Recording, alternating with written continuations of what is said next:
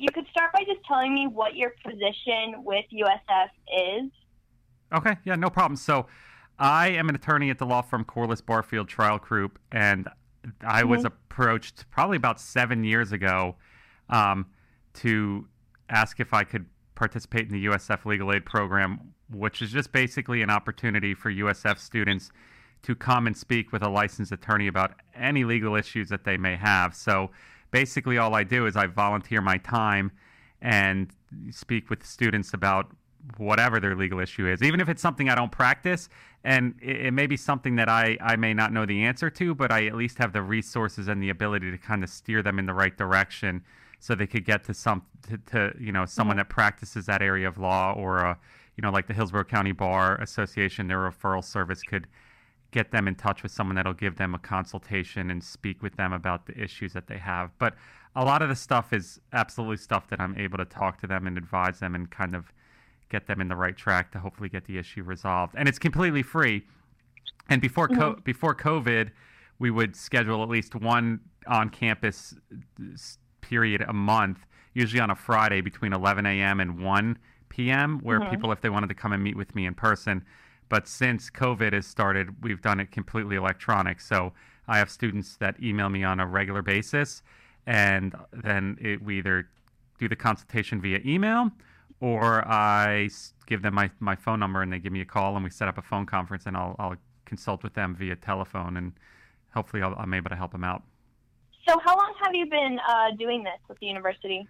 I want to say seven years or somewhere, give or take. Um, actually, a good family friend of mine years ago, he's the, the son of one of my mother's very dearest friends, was in the Student Government Association, and he was the one that approached me and asked me if I'd be willing to uh, do it for the, the, the university. And obviously, I jumped on it and said, yes, I'd be happy to do it. I love doing it. I really do. Like, it's a lot of, you know, it's just as rewarding for me, I think, it is it is helpful for the students because I get to, you know, help them. Um, and so you said you volunteer your time. Does that mean the university does not pay you at all to do this? This is just on your um, own volunteer. Hundred percent. I don't get paid anything to do it at all. It's one hundred percent my time. But do you work for the university? No, no, I'm not employed by the university. I am a. I, the name of my law firm is Corless Barfield Trial Group. Um, We Mhm. we're a private firm. You know, I've been working in the private sector for. I mean, I've been licensed since 2004. So, and I was a prosecutor for three years after that, and then I entered the the civil sector of law in 2007. So I've never I've never ever been associated with the University of South Florida. Like I've never worked there. I'm not an employee there. I actually didn't go to school there either. So you really just like doing it to be a help to the students. Yeah, I mean, I remember what it was like when I was in college, and you run into things that, uh, I, you know, you run into issues, and you need someone to talk to, and you know, not everybody has a lawyer in the family or someone that you know can help them out. So yeah, I really do enjoy doing it, and a lot of times the issues are pretty uh, not overly complicated, and they're things that can be resolved with a simple phone call. Now, some of them are very complex. I mean, I've gotten phone calls about very complex things or meetings about very complex things, and I've had to get them in touch with someone that specializes in those, those areas of law. But yeah, I I do thoroughly enjoy it. So what are most of the um, the issues that are presented to you? Like, are they like DUIs or you know problems with a lease? Yeah, though, so I'd say the most, the ones that I get the most of are problems with a landlord or a lease, which is not an area of law. Unfortunately, I don't practice that area of law. So if it's something complex, I usually have to get them in touch with someone that does specialize in that area. But that would be the the majority. I mean, it's not that's not something that it- it's it's not. I would even say it's more of a plurality. You know, that's the the largest segment, but it's I, I wouldn't say like fifty percent of the phone calls or meetings I get are in regards to a lease, but a lot of them are. But I get issues with, uh, you know, criminal cases, people that are getting, you know, I've had people that were involved in car accidents that have consulted with me. I've had people that were in a dispute over a contract that have consulted me. Um, so all all kinds of different things. I mean, I've had lots and lots of different legal issues come up. So you said that um, leasing and landlord issues is not something that you deal with. What is specifically the kind of cases that you deal with? Well, are you asking like what type of law do I specialize in now, or are you asking like what am I comfortable handling and talking to people if it's more of a complex issue? Um, you can answer both. Okay, so I currently and the entire time since I left the state attorney's office do uh, plaintiff's personal injury work. So basically, I represent individuals that were injured in car accidents, slip and falls, trip and falls, all kinds of different injury issues. So that's the my specialty. My firm mm-hmm. also mm-hmm. practices insurance dispute law, and I, I'm comfortable in working in that realm as well. So usually it's disputes with homeowners insurance companies. So if someone owns a home and let's say their home was damaged by a sinkhole or a hurricane or something like that, and the homeowner's insurance company denies the claim, we represent the homeowner in uh, fighting that denial against their homeowner's insurance company. So any type of insurance dispute I'm comfortable talking with people about, which also kind of mm-hmm. ties in contracts law as well. So I'm comfortable with a lot of contracts law. And I have a history or a background in criminal law, so I'm very, you know, I'm comfortable talking about it to individuals about criminal law. And then those are the things that I would have no issue having very in-depth conversations with and but I also am comfortable basically with any area of the law at least having a general conversation with someone and kind of giving them general advice and then sending them or trying to steer them in a direction to find more specific advice if they need. And what I run into a lot with college students is the the the amount of money in dispute usually if it's a monetary thing is in the legal realm very minimal meaning it would probably cost them more to hire an attorney to help them with it than it would to try and resolve it on their own. So that's always an issue that i have to kind of cover with individuals is speaking to them about that is you know um, the amount of help i can give you is limited and you may ultimately have to retain an attorney but you're going to need to speak with that attorney about the cost of it because it might be more expensive to hire the attorney than it is the, the amount that you're in a dispute over if it's a, monetary thing. So I don't know if this varies or anything. I really don't know anything about lawyers, but how much does it generally cost to meet or have a conference with an attorney, like in their office? or just have a consultation? So it all depends, and that's always the typical lawyer answer that things depend. But if you're mm-hmm. seeing an attorney that bills by an out by the hour, uh, generally an attorney that bills by the hour, a, a, pretty comfortable number or range that someone would charge would be between two hundred and fifty and five hundred dollars per hour, depending on wow. yeah their education, their level of experience, things like that, and the specialty that they're practicing in. Now, there are attorneys that give free consultations depending on the type of eh, law they practice. Then there are other ones that charge flat fees. So they would say, look, I will represent you, but you will pay me X amount, and that will cover my representation from point A to point B. So it, it, it depends. But generally, 250 to $500 an hour would be a good range for what an attorney is going to charge by the hour. Wow. So students are really saving by doing it a free consultation. Absolutely, yeah, it's a, it's a huge savings, and I send a lot of people if I can't help them or if the my level of what I am comfortable doing. I send a lot of them to the Hillsborough County Bar Association, which is the the Hillsborough County Bar is has a referral service for attorney or for, for individuals in the public to call. And they have attorneys that specialize in all kinds of different areas of law that are on the referral service. And they have agreed to be on the referral service. In return they'll provide an initial consultation for at most $35 so it's an initial 30, oh.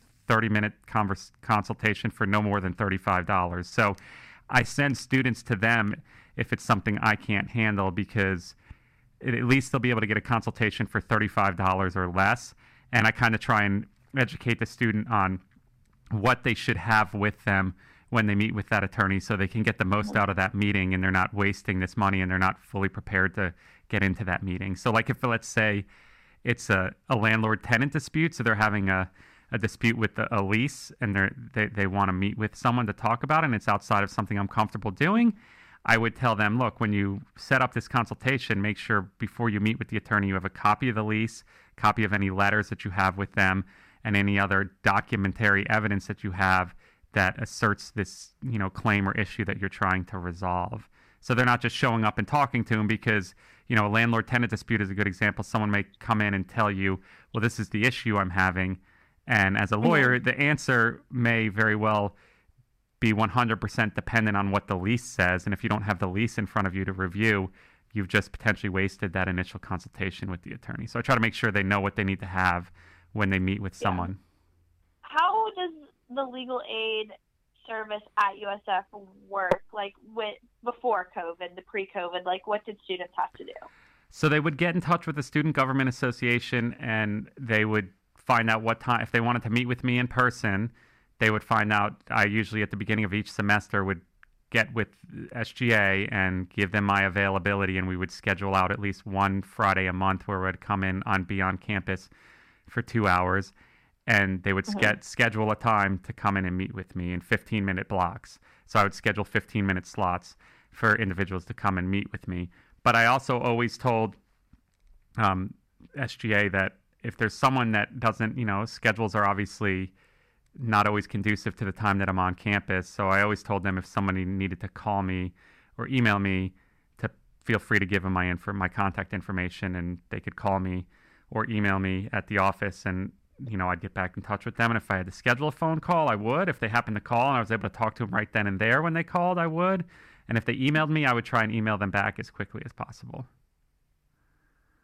Gotcha. So now with coronavirus, how has that shifted? Everything's done via email. Usually, almost everyone that contacts me now sends me an email, and then I write them back. And I, if they if they just reach out and say, "Hey, I need to talk to you about a legal issue," I usually write them back and say, "Hey, would you like to do the consultation via email or would you like to do it over the phone? If you want to do it over email, please send me, you know, a, description of your legal issues and what you're looking to accomplish. If you want to meet over the phone, I usually say, please send me your number and your availability over the next few days, and we'll schedule a time to talk. Uh, you know, some people do call my office directly. Uh, my office right now is mostly 100% remote because of COVID, so they call the office usually someone will take a message, get me that message, and I'll get back in touch with that individual. And if I have time when I call them to just talk to them right then and there when I call them, I will. And if not, if they we'll we'll schedule a time to to do a consultation. So with the um, email consultation, is there a set number of emails that you will have go back and forth? Because like if there's a 15 minute time increment how do you measure that in a email based consultation? I don't limit the amount of time that i spend with an individual. So i really thoroughly enjoy doing this and i thoroughly want to help people. And i'm not saying that to like mm-hmm. i really do. I really like it. And so if somebody has an issue and it takes 20 emails back and forth for me to resolve the issue with them i'm happy to do that um, if it if I have a 15 minute time slot scheduled with them and it takes more than 15 minutes, I'm not going to push them out the door at the 15 minute mm-hmm. time period. Or if I'm on the phone with them and it goes more than 15 minutes, I'm not going to tell them time's up. You know, we're done. I'm going to talk with them until I can at least give them the the best answer I can. I mean, understand I'm not able to resolve every issue for every student that calls, but at least mm-hmm. I can hopefully give them legal advice and get them on the right path during this consultation. And I also, uh, you know, once I've established this relationship with the student, I'm happy to allow them to follow up with me if they have additional questions. Mm-hmm. Like that's not an issue for me. So, and it's, you know, and the other thing I think every student should know is when you're speaking with an attorney, even though it's through the U, the university, I have a duty that it's a confidential communication. So there is no there is no threat or concern of any anything and everything they tell me when they consult with me is 100% protected by the attorney-client privilege. So they can come and talk to me and 100% confidence and know that whatever their legal issue is, it's a confidential communication they're having with me. So even if it's a criminal case or something that is, uh, you know, maybe embarrassing to them, it's confidential. No one else is going to know about it except for me and them. So they, they shouldn't shy away from calling because of that. It's 100% confidential. So that's an interesting point you just brought up because I spoke with someone who um, oversees this program in SG, and they said that if it is a university issue, like for example, if somebody was caught uh, underage drinking in their dorm, then that would not be an issue that you're allowed to talk about, but it would have to go through the university. Is that not the case? I can't speak to what the university's position is. All I can speak to is what my ethical requirements are as a licensed attorney in the state of Florida. So I'm ethically required by the law of the state of Florida.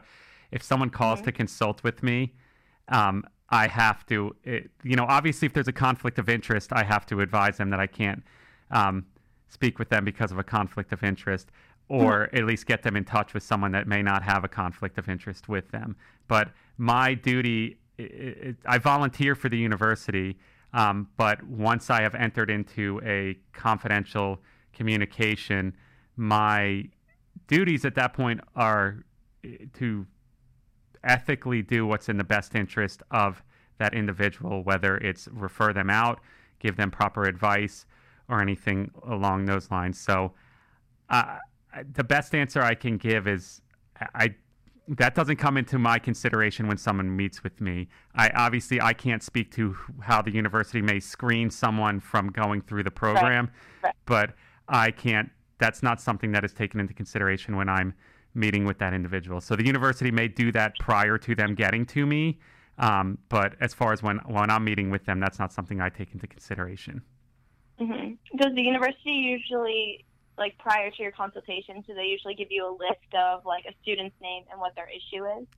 Well, I've talked to the university about that. That's up to the individual student how much information they want to provide because um, they will, yeah, they'll give me the student's name, and if the student wants to provide a brief synopsis, but I also have advised them that you know that that they could be revealing privileged information, and I don't. I, I would be concerned about that as well. But yeah, it just it's, it's a case by case thing. I mean, and it's whatever the comfort level is of the actual student that's coming to consult with me. And like I said, I'm not in charge of the actual nuts and bolts of the program at the university. Right. I'm the I'm the end result. I'm the person that they come and speak with.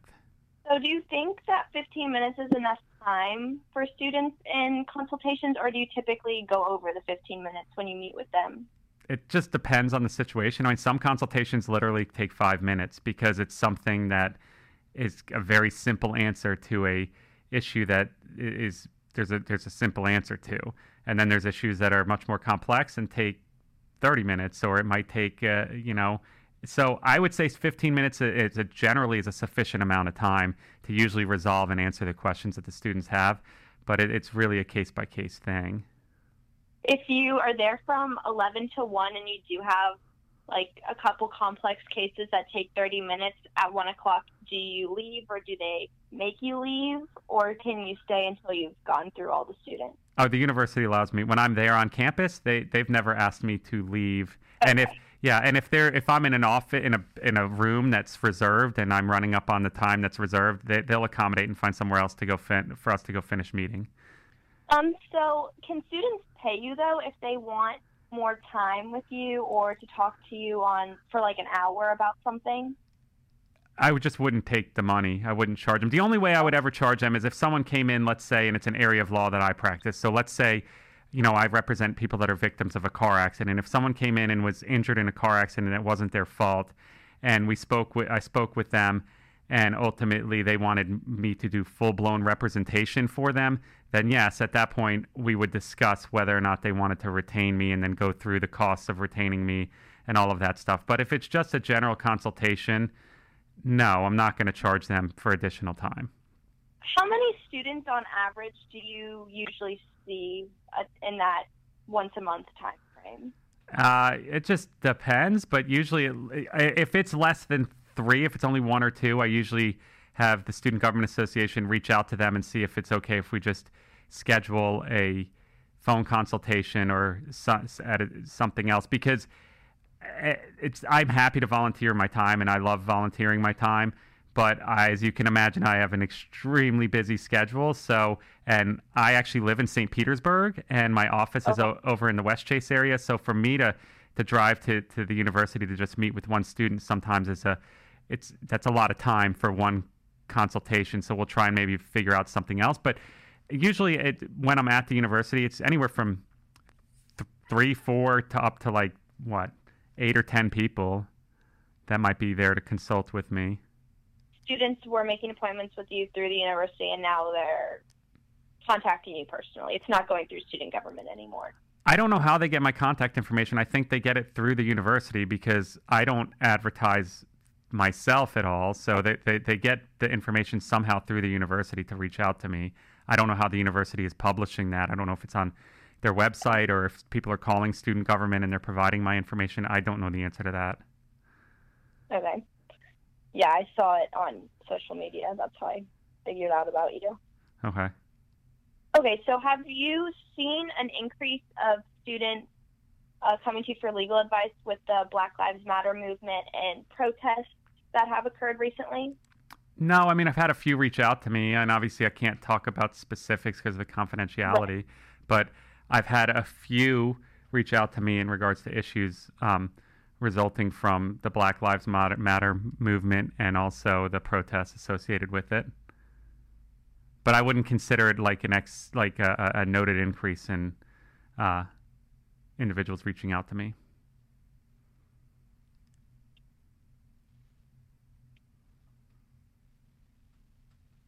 So it's really just not the same. About, have, this, have you found that? Yeah, go ahead. No, about the same. Yeah, I mean, I've seen an increase since uh, COVID started and the university went to remote classes, and I don't know mm-hmm. what the correlation is with that. Maybe more people have run into issues with, you know, issues with leases and things like that. Um, so that's why I'm getting more people, but it, nothing of any exponential increase or anything like that. And it might just be the fact that they're advertising on social media now. So like that may have been something yeah. they didn't do in the past. And with these remote consultations, it's just uh, by your and their own schedule matching up. It's not like you say, okay, on Friday, I'm going to call all these students. It's just whatever matches up. Yeah, I try to be as flexible as possible. Uh, uh obviously, we're working with my schedule and then mm-hmm. obviously the student schedule. But yeah, I will work with them as best as I can to, to schedule a time that works for both of us. Do you only do this for USF or do you do this for other universities? Nope, USF's the only university I do it for. All right. Well, those are all the questions I have for you right now. Um, if I think of anything later while I'm writing the story, I'll reach out to you by email. Or if you have anything that you'd like to add that you feel like I didn't touch on that you want to say, uh, definitely please feel free. No, I mean the only thing I would say is I you talked about it. I think this is a, and I'm not saying this because I'm the one that does the volunteer work, but I think it is a mm-hmm. awesome service for students. Like I wish I had this when I was in college because, you know, you run into silly things that happen in college, and I don't like to use the term silly because it kind of trivializes it, but yeah. there there are things that happen and you know there there's they can be legal issues but as a college student you either you're you're you're nervous to call because you don't have the money to pay an attorney or you don't even know that those resources are available to you. And so there's things that be, can seem very monumental in your, your mind, and this doesn't apply to just college students, this applies to everyone. They seem very monumental mm-hmm. in your mind, and then you are able to sit down with someone that actually practices that, whether it's a medical issue, a legal issue, and it relieves a lot of stress, you know, because uh, you know you're able to talk to them and explain the issue to them, and so I think it's a, it's a really good service for for college students. I mean, I, look, there do I get phone calls for things that are pretty minor, and mm-hmm. yeah, but they may be minor. They, they may perceive to be minor to me, but that's because you know at times I'm dealing with super complex, you know, issues in my job. Mm-hmm but they're not minor to the individual that's calling and it's important to take the time with them and explain the issues and you know i don't know give them the same amount of time and effort as i would give someone that's paying me by the hour mm-hmm. so i think it's a really good service that the university does so and i think it's something obviously if every student started calling me they'd have to get other attorneys to volunteer because i think i'm the only one right. currently does it but it, it's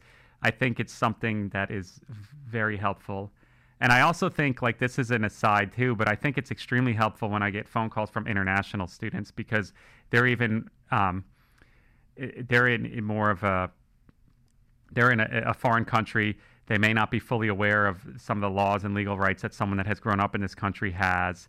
It, it, that same level of awareness. So I think it's helpful for them too, as well, to, especially relieving stress and anxiety that may be associated with some sort of legal issue that they're having. So you do consult with uh, international students. It doesn't have to be just U.S. citizens.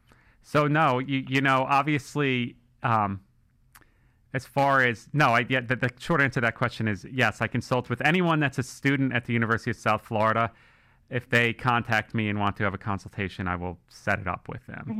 So that that's the only time I could not talk to someone is if when I talk to them, it's apparent that there's a conflict, an ethical conflict of interest that prevents me from being able to speak with them, and then I'd have to refer them to someone else. And in the seven years or so that I've been doing this, I don't think that's come up once yet.